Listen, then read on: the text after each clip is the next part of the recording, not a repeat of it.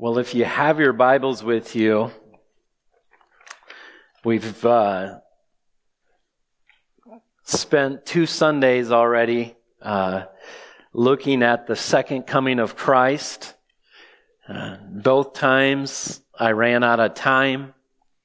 And so for a third time, uh, we're actually going to come back to uh, this topic because, well, two reasons really. I think it's so important and so underestimated uh, in the Christian's life how we ought to live looking to the second coming of Christ. And second, because the next few weeks we're going to be looking at the first coming of Christ. And I think it's going to be that much more meaningful as we see Christ in his glory that he had with the Father before the foundation of the earth. That's the glimpse the disciples got in Luke 9 in the transfiguration, a preview of his second coming. That glorious Christ humbled himself. That's what we're going to look at the next few weeks uh, as we come uh, into the Christmas season, that we might be shocked at the condescending nation or uh, attitude of Christ that he'd be willing to let go of that glory, become a man, and even become obedient unto death on a cross. But one more week, I want to look at this second coming, and especially Peter uh, in the second letter that he that he wrote to Christians that have been scattered, that have been suffering.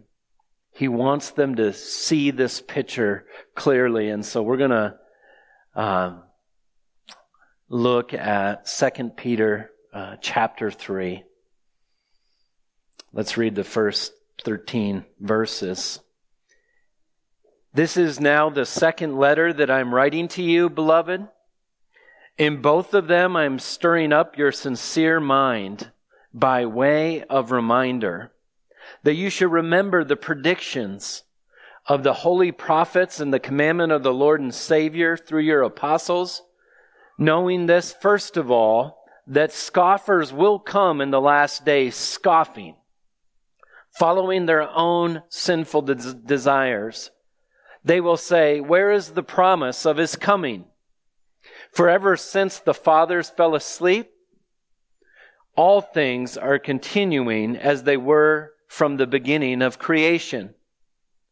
For they deliberately overlooked this fact that the heavens existed long ago and the earth was formed out of water and through water by the word of God. And that by means of these, the world that then existed was deluged in water and perished.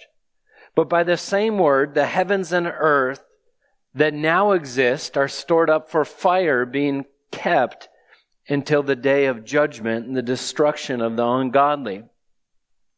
But do not overlook this one fact, beloved, that with the Lord one day is as a thousand years, and a thousand years as one day. The Lord is not slow to fulfill his promise, as some count slowness but is patient towards you, not wishing that any should perish, but that all should reach repentance. But the day of the Lord will come like a thief. And then the heavens will pass away with a roar, and heavenly bodies will be burned up and dissolved, and the earth and the works that are done on it will be exposed.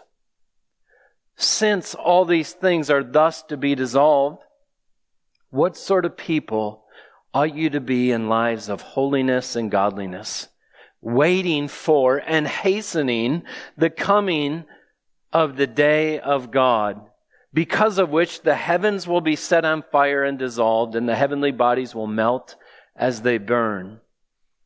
But according to his promise, we are waiting for new heavens and a new earth in which righteousness dwells. Let's pray. God, give us wisdom into this text. Father, I pray that it would spur on a zeal for Christians here. Father, for those who aren't yet trusting in Christ, God, I pray that they would believe your word and turn from finding hope in anywhere other than Christ for their salvation. Lord, I pray this in Jesus' name. Amen. The question I want to begin with this morning that I want you to consider for yourself is actually three questions. The first one's this How is your joy? I want you to think about that just as you come to church this morning. How is your joy? Second question How's your motivation to serve the Lord? To self sacrificially serve like Christ? How's your joy?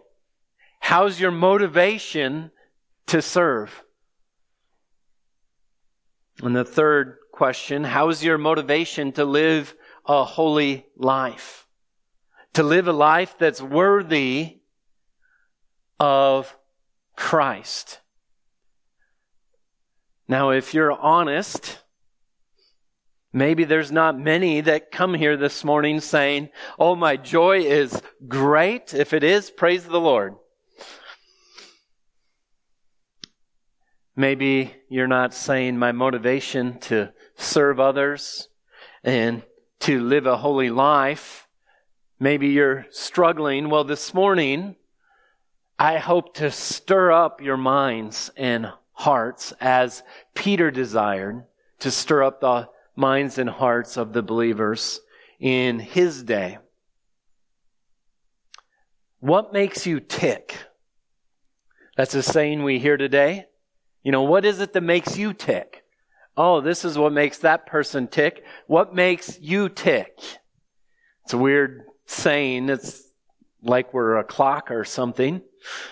What makes us work? What makes us get out of bed in the morning? What's our purpose for living? John MacArthur says the promise of the second coming is the greatest motivator for your joy, for your service, and for your holiness.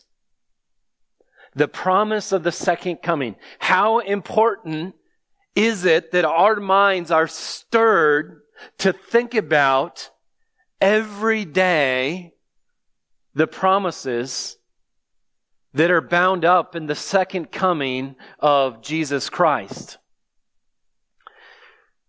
Out of the 27 New Testament books, 23 of them explicitly talk about the second coming of Christ. Three of the four that don't explicitly talk about it are one chapter long.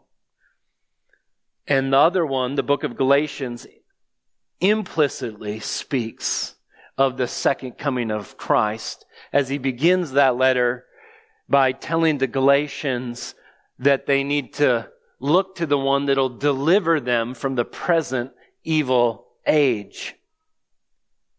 This is why the third Sunday in a row we're talking about this. It strikes me that growing up as a Christian, this wasn't a drumbeat that was drilled into my head, helping me see how practical this ought to be for my life. This is what motivated Paul's life. Right before Paul died, he wrote a letter to Timothy. It's Second Timothy. And at the end of that letter, look at how the second coming motivated Paul. Here's what he says in verse 6 For I'm already being poured out as a drink offering and the time of my departure has come. He knows he's going to die for his faith. I have fought the good fight. Why didn't you give up? Why did you keep fighting, Paul? I finished the race. Why did you keep running? Fights are hard. Races are difficult. I've kept the faith. How did you do that in the face of persecution? Henceforth, there is laid up for me a crown of righteousness, which the Lord, the righteous judge, will award me on that day. And not only to me, but also to all those who loved his appearing. Here's how I fought the good fight. Here's how I finished the race. Here's how I've kept the faith. There's righteousness that the judge is going to give me on that day. It's a crown of righteousness. It's Jesus' perfect life. It's not his own righteousness. It's a gift.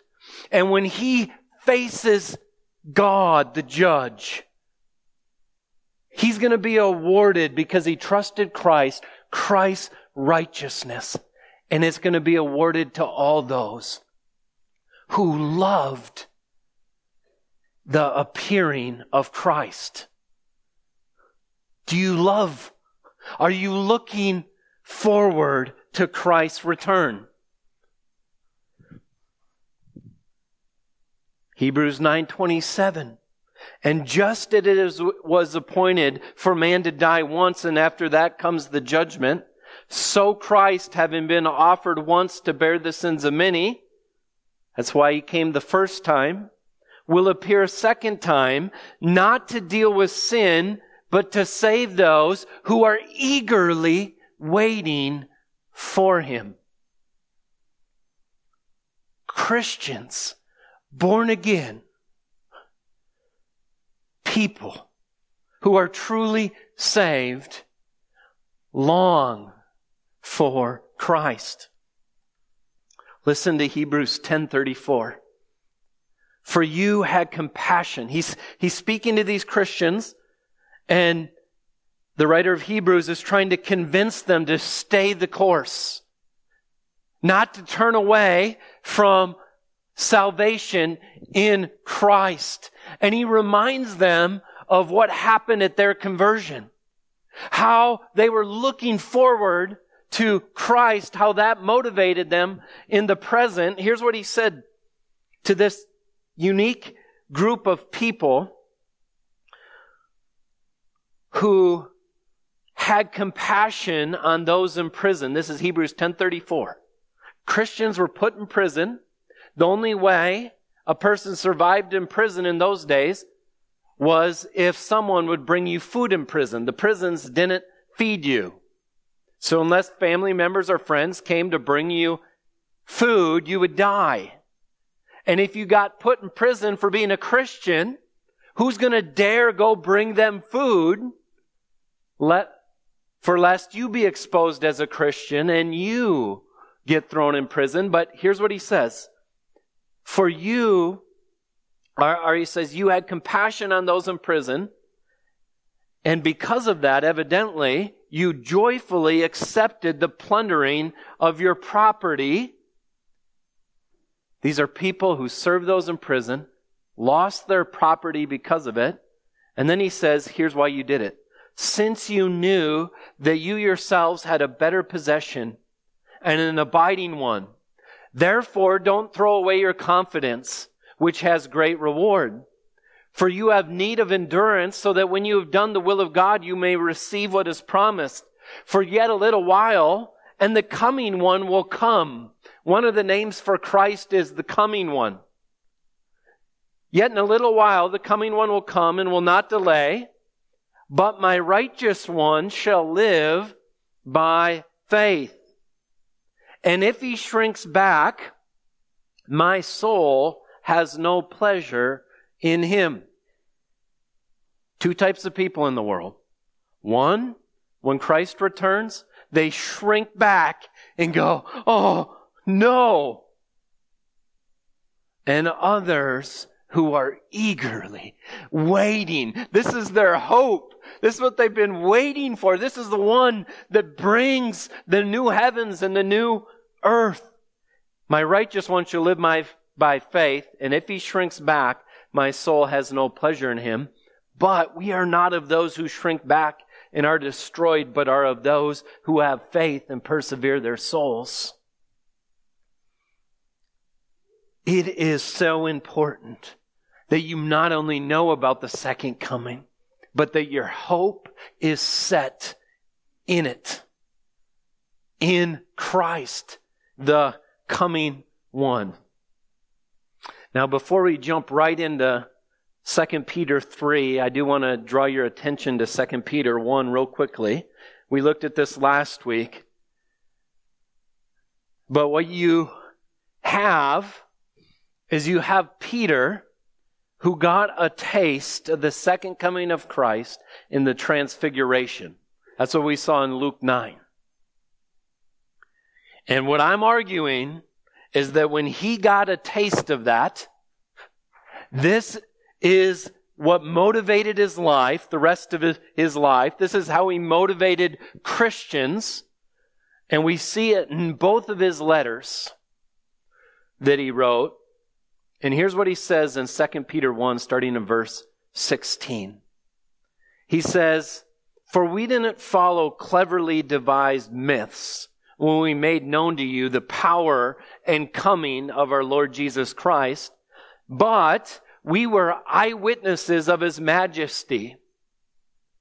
And then he speaks of the transfiguration because he says, For when he received honor and glory from God the Father, the voice that is borne to him by majestic glory, this is my beloved Son, with him I am well pleased. We ourselves heard this very voice from heaven, for we were with him on the holy mountain. He's saying, We saw it. And we have the prophetic word, meaning the scriptures, more fully confirmed, to which you'll do well to pay attention, as a lamp shining in a dark place until the day dawns and the morning star rises in your hearts. Knowing this, first of all, that no prophecy of scripture comes from someone's own interpretation, for no prophecy was ever produced by the will of men, but men spoke from God as they were carried along by the Holy Spirit. Here's what Peter says. He says, the prophets spoke of the second coming of Christ. And we have that word confirmed at the Mount of Transfiguration. Three witnesses were there Peter, James, and John. They got to see a preview of it. And then you had Moses and you had Elijah there, Old Testament witnesses pointing to Christ. And he says, remember the scripture is God's words. And right now, in this dark time, the morning star hasn't rose yet. The day hasn't dawned yet when he comes. But in the meantime, here's what you do. You pay attention to the word that tells you of his coming. And this transfiguration is like a lamp that shining ahead of time.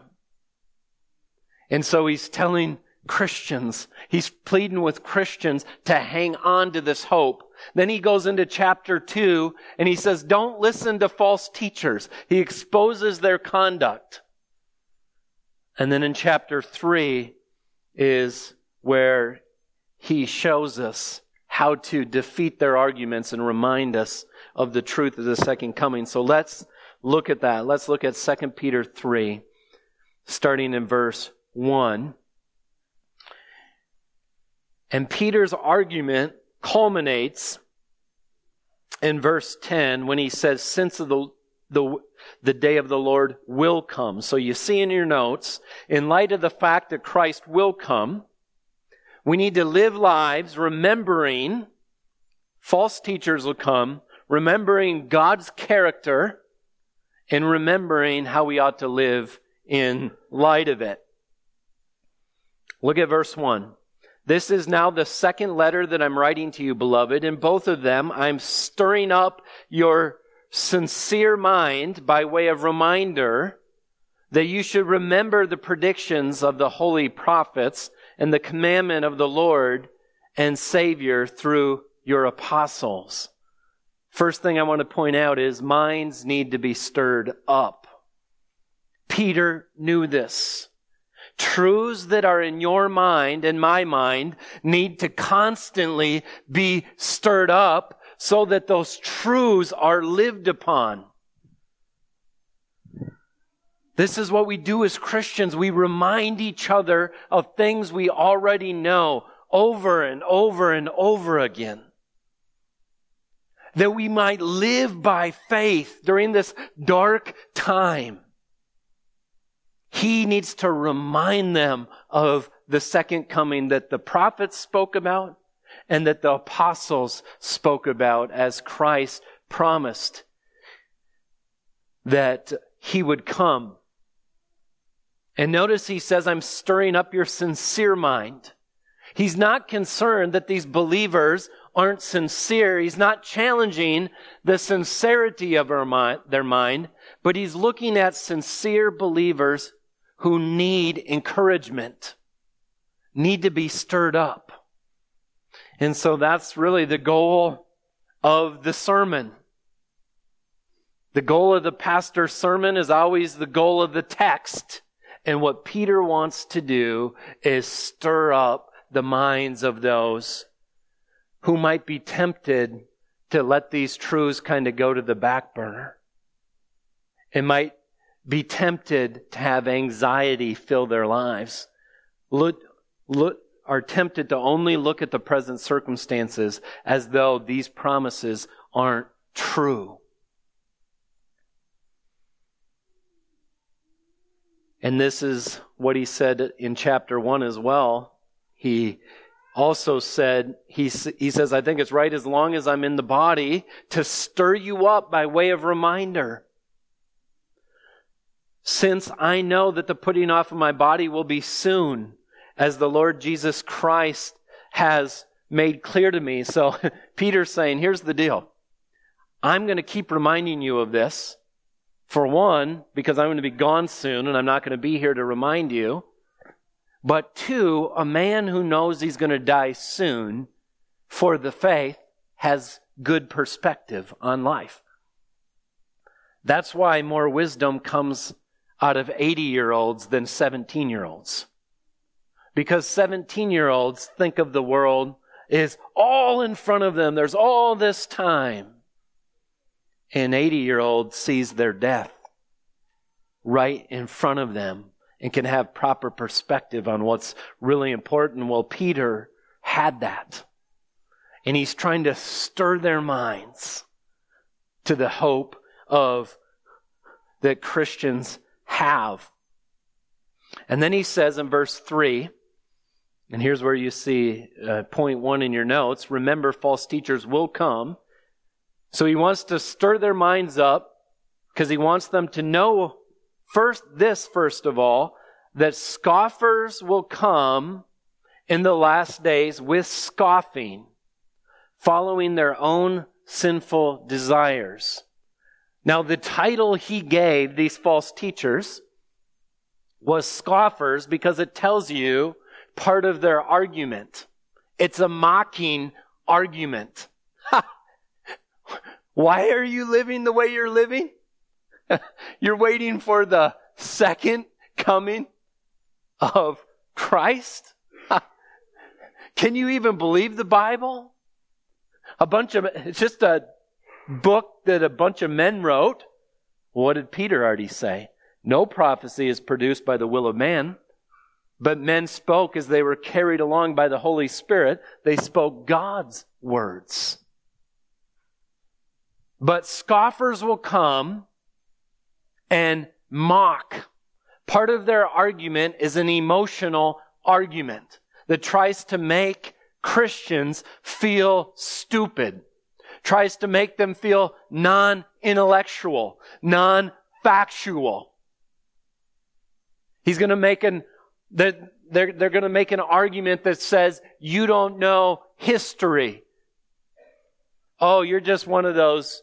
I'm going to live by faith, take a leap into the dark on this one little hope. Well, do, do Christians take a leap into the dark? No.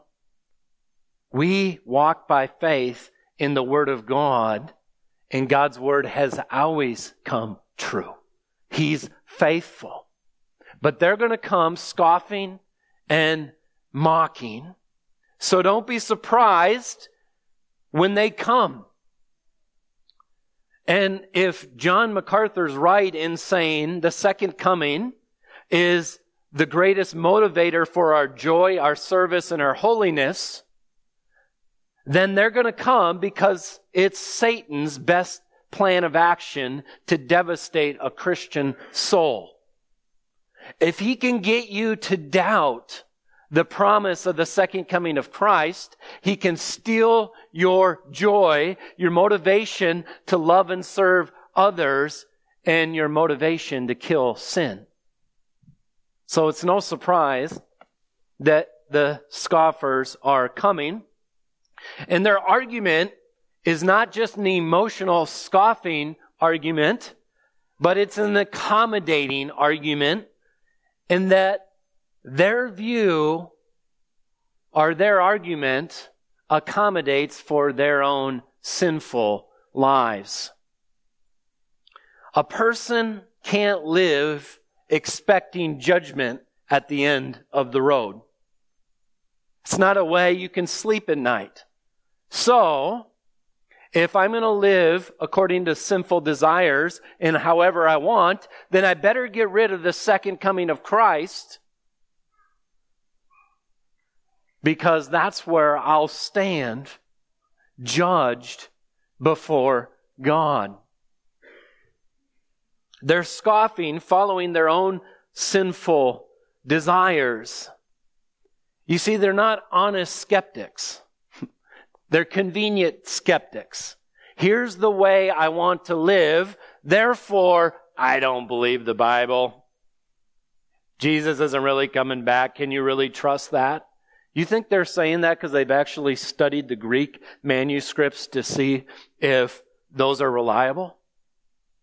You see, they don't really care to find out if the Bible's reliable. They've already decided if the Bible says this against my sin, and I want to sin, I got to get rid of the Bible.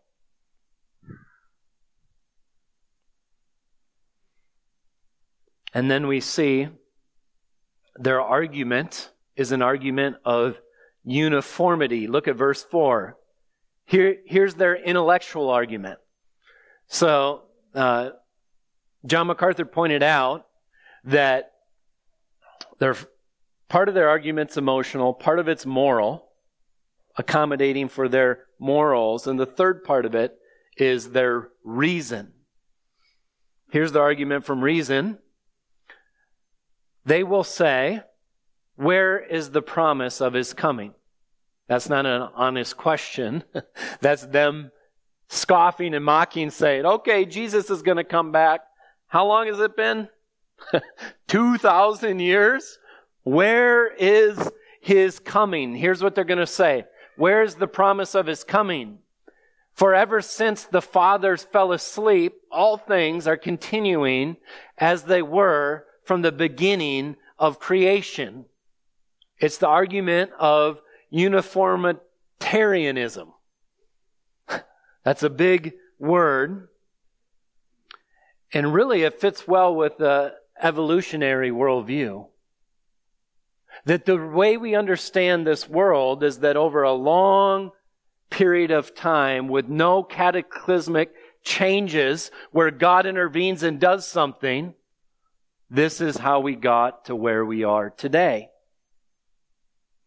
And if you're going to live in rebellion to God, you better hope this is how the world is. Because if God at, in a moment is going to break into this earth and what seemed to go on the same all along is all of a sudden going to stop. when he comes, then this would be a very bad thing for them. And so they look back at history, not very far, but they look back and say, look, every day happens just the same way. The sun comes up, the sun goes down. You really think that Jesus is all of a sudden going to show up here? You really think he's coming back? then in verse 5 says, For they deliberately overlook this fact. Every false teacher isn't a sincere false teacher, but they're a deliberate false teacher. They deliberately reject the Word of God that they actually know deep down in their hearts to be true. And uh, this is what Paul teaches in Romans 1:18. He says, "For the wrath of God is revealed from heaven against all ungodliness and unrighteousness of men, who by their unrighteousness suppress the truth." So, here's how he describes all mankind. He, he tells them the fact, the wrath of God is coming, but as that truth comes to them, they take that truth and they suppress it down. They push it away. They push it down. And then in verse 19 it says, For what can be known about God is plain to them. Because God has shown it to them. For his invisible attributes, namely his eternal power and divine nature, have been clearly perceived ever since the creation of the world in the things that have been made, so they are without excuse. So every false teacher is someone who's taken the truth of God, suppressed it down because of their own unrighteousness. They don't want to believe it to be true.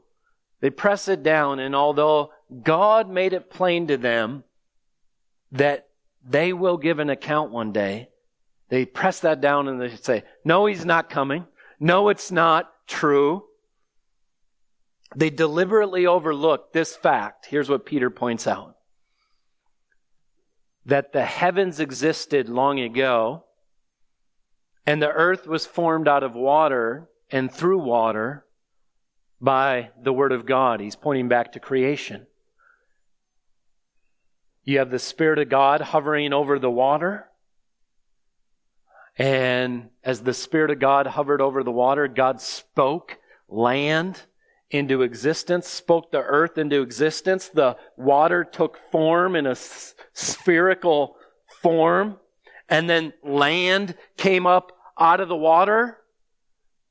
And the point is, at a point in time, God said something and this happened by the word of God is uh, what's to be highlighted in verse 5. And that by means of these, the world that then existed was deluged with water and perished. So here's what they deliberately forget God created the world. That's a cataclysmic event at the beginning. And then here comes the earth and then by God's command, as his judgment to sin on the earth, de- covers the whole earth in water again at the flood. You see, that's two convenient things to forget if you're going to say the second coming isn't going to happen. And then in verse 7 he says, But by the same word, the heavens and earth that now exist are stored up, not for water anymore, but for fire, being kept until the day of judgment and destruction of the ungodly. We're in an intermediary time when God's going to speak again. And when he speaks again, his son's going to come. And this earth that was twice covered with water will now be stored up for fire. 10 miles below the earth's surface is fire. Did you know that? 10 miles isn't very far. Beneath us is fire. What's up in the sky? What's our sun? Fire. What are stars? Fire. John MacArthur points out human beings have figured out how to split an atom. I'm not a scientist, but fire is there as well. So if you're wondering if you think, no way, this earth can't burn, all God has to do is open up the ground and fire can come from underneath. And volcanoes are just a good little reminder that lava can pretty much burn anything. The prophets of old spoke of this day. Psalms 50, verse 1 says this The mighty one, God the Lord, speaks and summons the earth from the rising of the sun to the setting. Out of Zion, the perfection of beauty, God shines forth. Our God comes. So this is speaking of the coming of God. He does not keep silent. Before him is devouring fire, and around him a mighty tempest. That means whenever I see tempest, I think F5 tornado only bigger. Fire and wind don't go good together. He calls to the heavens above and to the earth that he may judge his people. Gather to me my faithful ones who made a covenant with me by sacrifice, trusted in him by Christ. The heavens declare his righteousness, for God himself is judge. And then Micah 1 verse 2 says this, Hear you peoples and pay attention, O earth, all that is in it, and let the Lord God be witness against you, the Lord from his holy temple. For behold, the Lord is coming out of his place and will come down and tread upon the high places of the earth. And the mountains will melt under him, and the valleys will split open like wax before the fire like waters poured down a steep place. And then in Malachi 4 1, behold, the day is coming, burning like an oven, when all the arrogant and evildoers will be like stubble. The day that is coming shall set them ablaze, says the Lord of hosts, so that it will leave them neither root nor branch. But for you who fear my name, the Sun of Righteousness shall rise with healing in its wings. Ah, oh, some are going to receive this, the coming of the Lord as this healing time. Others as a judge. Those who are healed, you shall go leaping like calves from a stall. You shall tread down the wicked, for they shall be ashes under the sole of your feet on, the day when I act, says the Lord of hosts. And so we see that the earth is stored up for judgment, stored up as fire for judgment of the ungodly. And then he says in verse 8, but don't overlook this fact, beloved, that the Lord, with the Lord, one day is as a thousand years and a thousand years as a day. What he's simply saying there is God is outside of time. He's not bound by time, what we consider a long time, isn't a long time for the Lord. And then he says in verse 9, we see the character of God. The Lord is not slow to fulfill his promise, as some count slowness. The scoffers are saying, well, your God promised he's coming soon. It's been 2,000 years. And he says, that's not how you should consider this time. But he's patient towards you, not wishing that any should perish, but all should reach repentance. It is God's desire that time is given for his people to repent and trust Christ. In fact, if you're trusting Christ today, it's because God was patient enough to give you time to hear the gospel and trust in Christ. If you're alive today, and everyone here is, it looks like, you have the highest privilege. You have the opportunity to turn to Christ while there's time, to receive his perfect gift, so that you can be people who have the hope of glory waiting for you.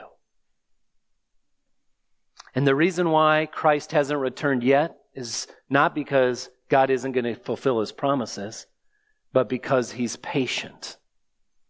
He doesn't will that any should perish. When is the party thrown in heaven? When a sinner repents, right?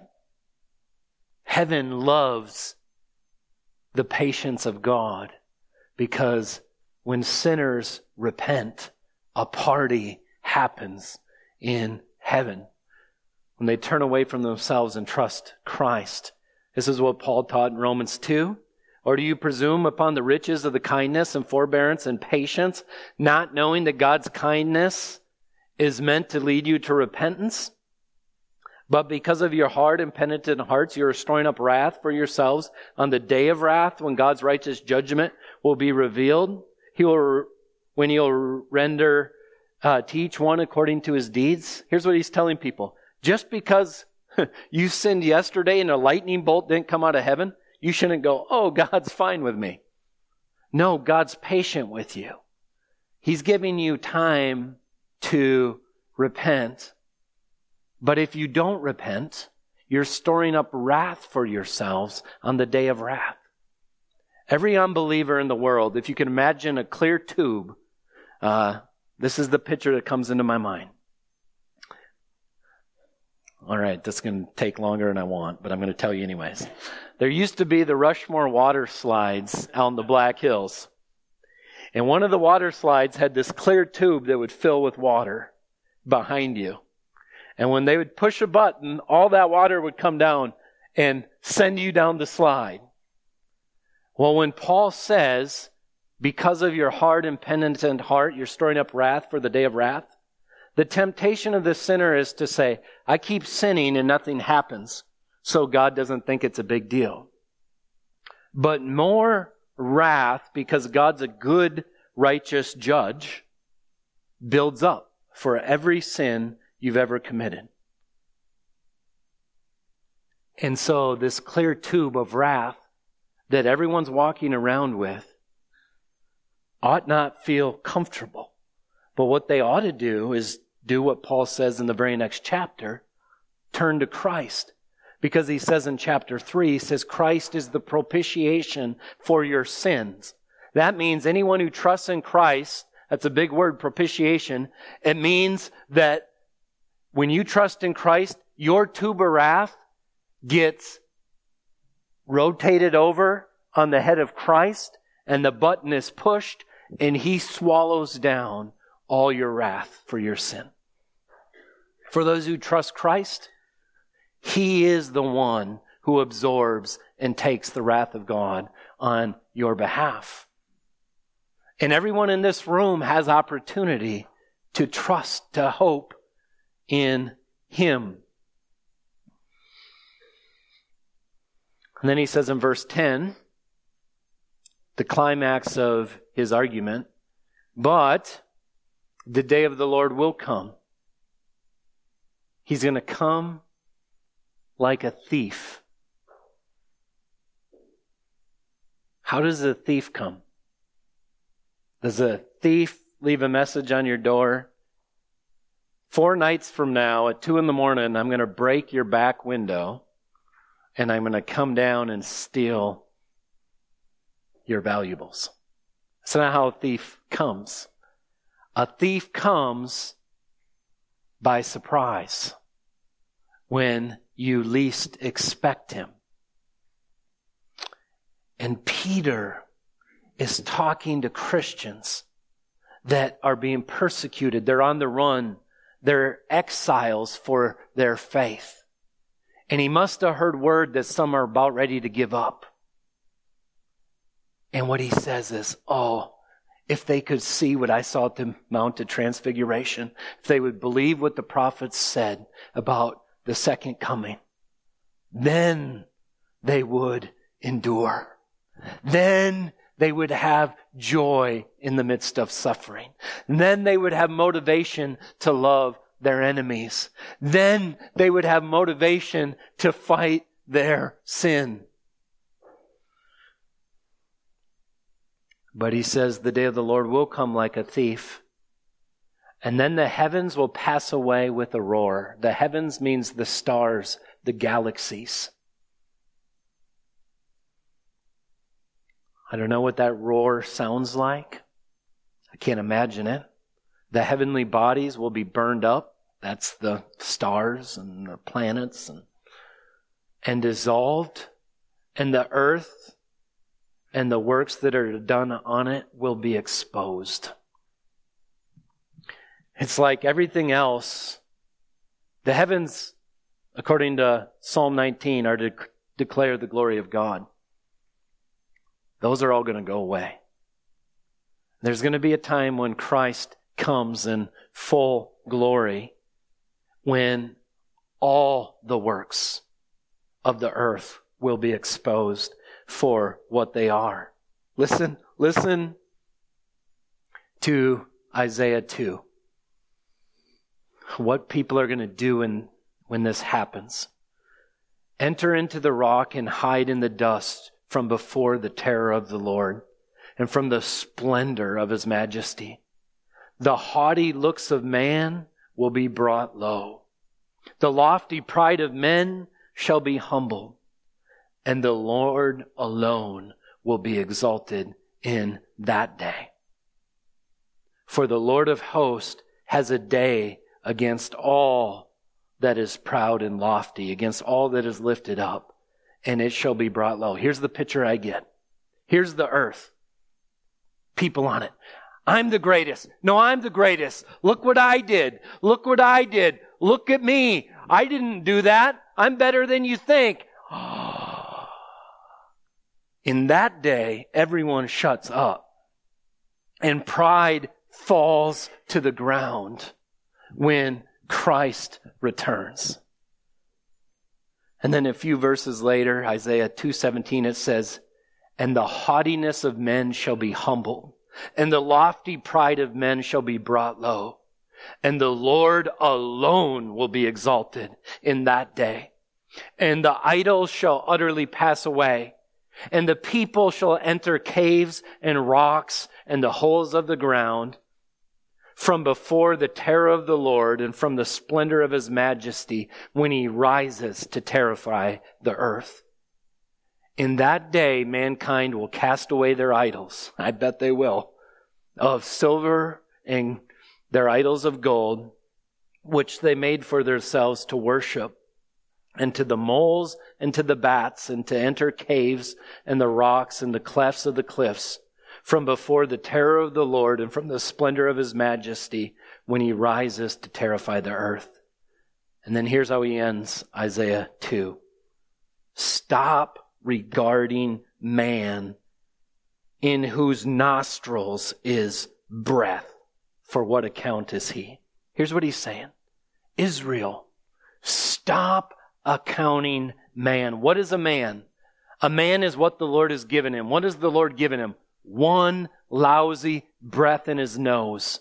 And then what? Then he needs another one. Where's that going to come from? comes from God. Stop regarding man. You see, Isaiah saying, look at the second coming. You're going to see how foolish your lives look if you only could know what's coming, then you would stop this silliness now. And then in Revelation 6, verse 12, speaks of the second coming. When he opened the sixth seal, I looked, and behold, there was a great earthquake, and the sun became black as sackcloth and the full moon became like blood, and the stars of the sky fell to the earth. There's fire fall into the earth. As fig tree sheds its winter fruit when it is shaken by a gale. The sky vanished like a scroll that is being rolled up. And every mountain and island was removed from its place. Then the kings of the earth and the great ones and the generals and the rich and the powerful and everyone, slave and free, hid themselves in the caves and among the mountains, calling to the mountains and rocks, fall on us and hide us from the face of him who is seated on the throne and from the wrath of the Lamb. For the day of their wrath is come, and who can stand?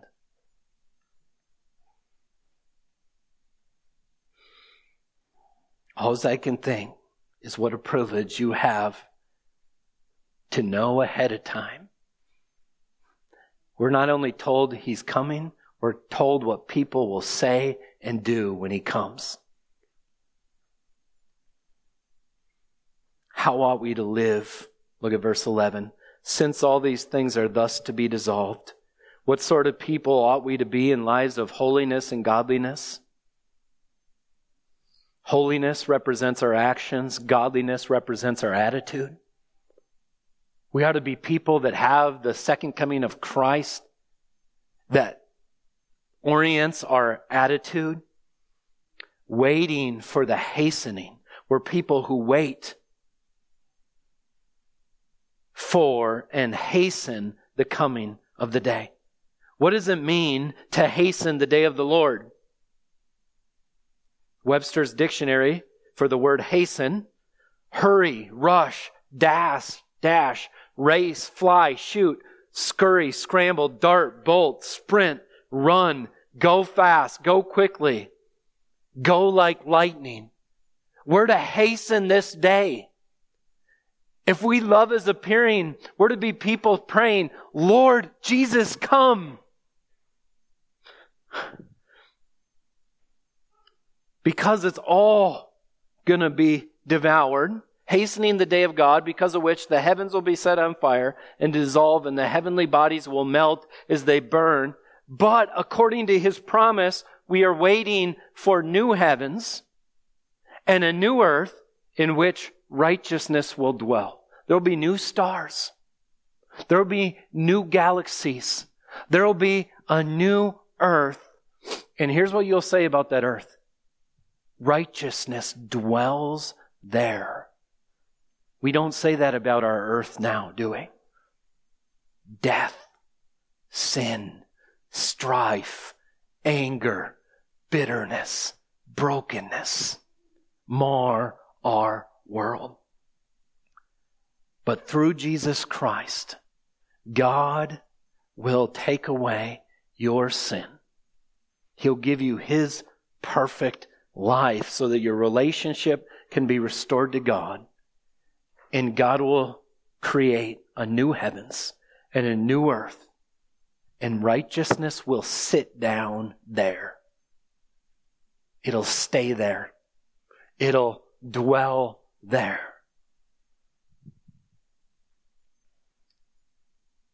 I want to finish by reading Revelation, the last few paragraphs, Revelation 22, starting verse 12. He says, Behold, I am coming soon.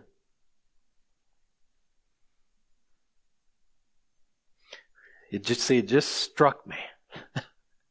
Once again, this is so central to the Christian life. This is how the Bible ends. For behold, I am coming soon. This is Jesus bringing my recompense with me to repay each one for what he has done. That causes us to go, uh oh, right? I am the Alpha and the Omega, the first and the last, the beginning and the end. Here's the good news for those of you going, uh oh, he's coming to expose my deeds. Blessed, which can be translated happy, are those who wash their robes so that they might they may have the right to the tree of life, that they may enter the city by the gates. He's just described the New Jerusalem in chapter at the beginning of 22 and in chapter 21. And he says he's coming again to judge according to what people have done. Happy are those who wash their robes. Well, where do you wash your robes? In the blood of Christ. You trust in Christ. He takes off your filthy robe. He puts it on himself, takes the punishment for it. He gives you his perfectly white, perfect life that he lived in your place. And then he says, outside are dogs and sorcerers, the sexually immoral, the murderers, idolaters, and everyone who loves and practices falsehood. There's two groups of people. Those who look at their sin and say, I love it. I can't get enough of it. And because of that, I'm denying Christ's second coming. But then there's people who hate their sin. They want to stop it. They're waiting for a day when it'll be done away with for good. They're waiting for righteousness. And then Jesus says in verse 16, I, Jesus, have sent my angel to testify to you about these things for the churches. I am the root and the descendant of David, the bright morning star. The Spirit and the bride, the bride is the church, say, Come. That's what we say to God. And then here's an invitation to you. And let the one who hears say, Come. Let the one who is thirsty, if you're sitting here saying, I have no hope before God on Judgment Day, if you're thirsty for righteousness because you don't have any, let the one who is thirsty come. Let the one who desires take the water of life without price. I warn you, everyone who hears the words of the prophecy of this book and adds to them, God will add to him the plagues described in this book. If anyone takes away from the words of this book, of the book of this prophecy, God will take away his share in the tree of life and the holy city which are described in this book. He simply says, anyone who denies my word, scoffs at my word, says, I only believe parts of this word, have no share in the kingdom of God. And then he says, He who testifies these things says, Surely I am coming soon. The last words of Jesus are, Surely I'm coming soon. Amen. Come, Lord Jesus. The grace of the Lord Jesus be with you all. Amen. My prayer is that you recognize you are thirsty. You don't have any righteousness and that you need the water of life. You need what Christ has to offer you, and it's without price. A person is saved not by cleaning themselves up, but by coming and saying, I am a sinner. I'm broken. I want to change. Will you show me grace? The person who comes to God that way receives salvation and life in Him. Father, thank you for the promise of the second coming. What hope we have. Father, I pray that you would draw even this morning broken souls without hope, desperately maybe just trying to eke a life out in this world, thinking that maybe happiness is found somewhere down here apart from you. God, I pray that they would lose hope in that and find eternal joy, eternal hope in Christ. Pray this in Jesus' name. Amen.